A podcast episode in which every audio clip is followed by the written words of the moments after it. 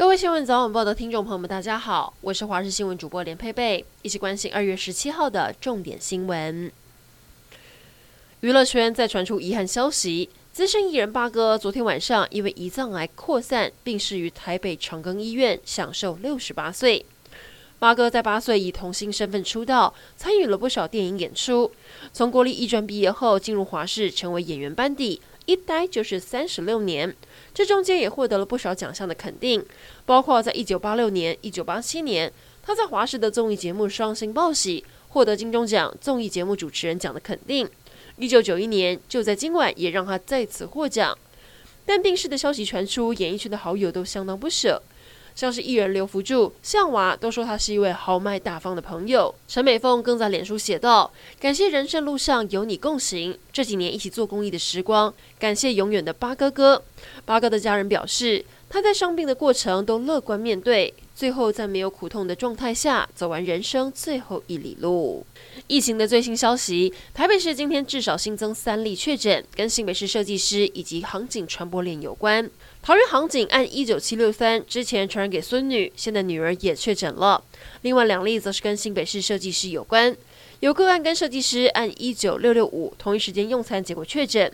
后来在职场又传给一个北投的妇女，这个妇人疑似又再传给一位旅行社业者。这位旅行社经理昨天飞到台东视察，身体不舒服，到医院 PCR 确诊。他曾经去过的台东桂田饭店以及天眼餐厅，今天紧急停业大消毒。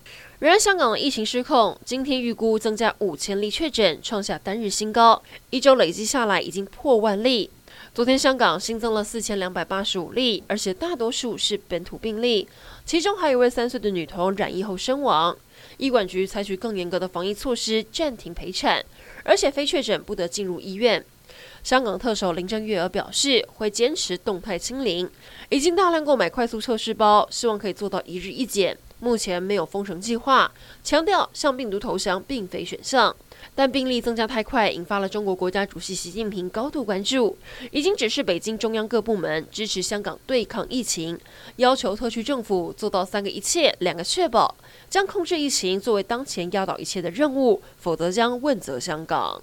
来关心天气，今天清晨各地偏冷，中午过后雨势会越来越明显，封面接近，各地降雨几率提高。尤其明天一直到下周一，封面加上冷空气影响，高山有机会下雪。周六迎来强烈大陆冷气团，天气湿冷，北台湾可能急冻，下探十度甚至更低。出门不知要把伞带好，保暖衣物也要穿够，小心别感冒了。全台鸡蛋还在缺货，现在传出鸭肉也短缺，许多烤鸭跟烧腊店因为缺货涨价，甚至停卖。养鸭户最多的中部，有店家一只鸭直接涨一百，半只鸭就要卖三百元。原来因为天冷温差大，鸭的育成率不高，才会导致供不应求。鸭肉产地价每台进来到五十块，创历史新高。估计今年夏天供需还难以回稳。以上整点新闻，感谢您的收听，我们再会。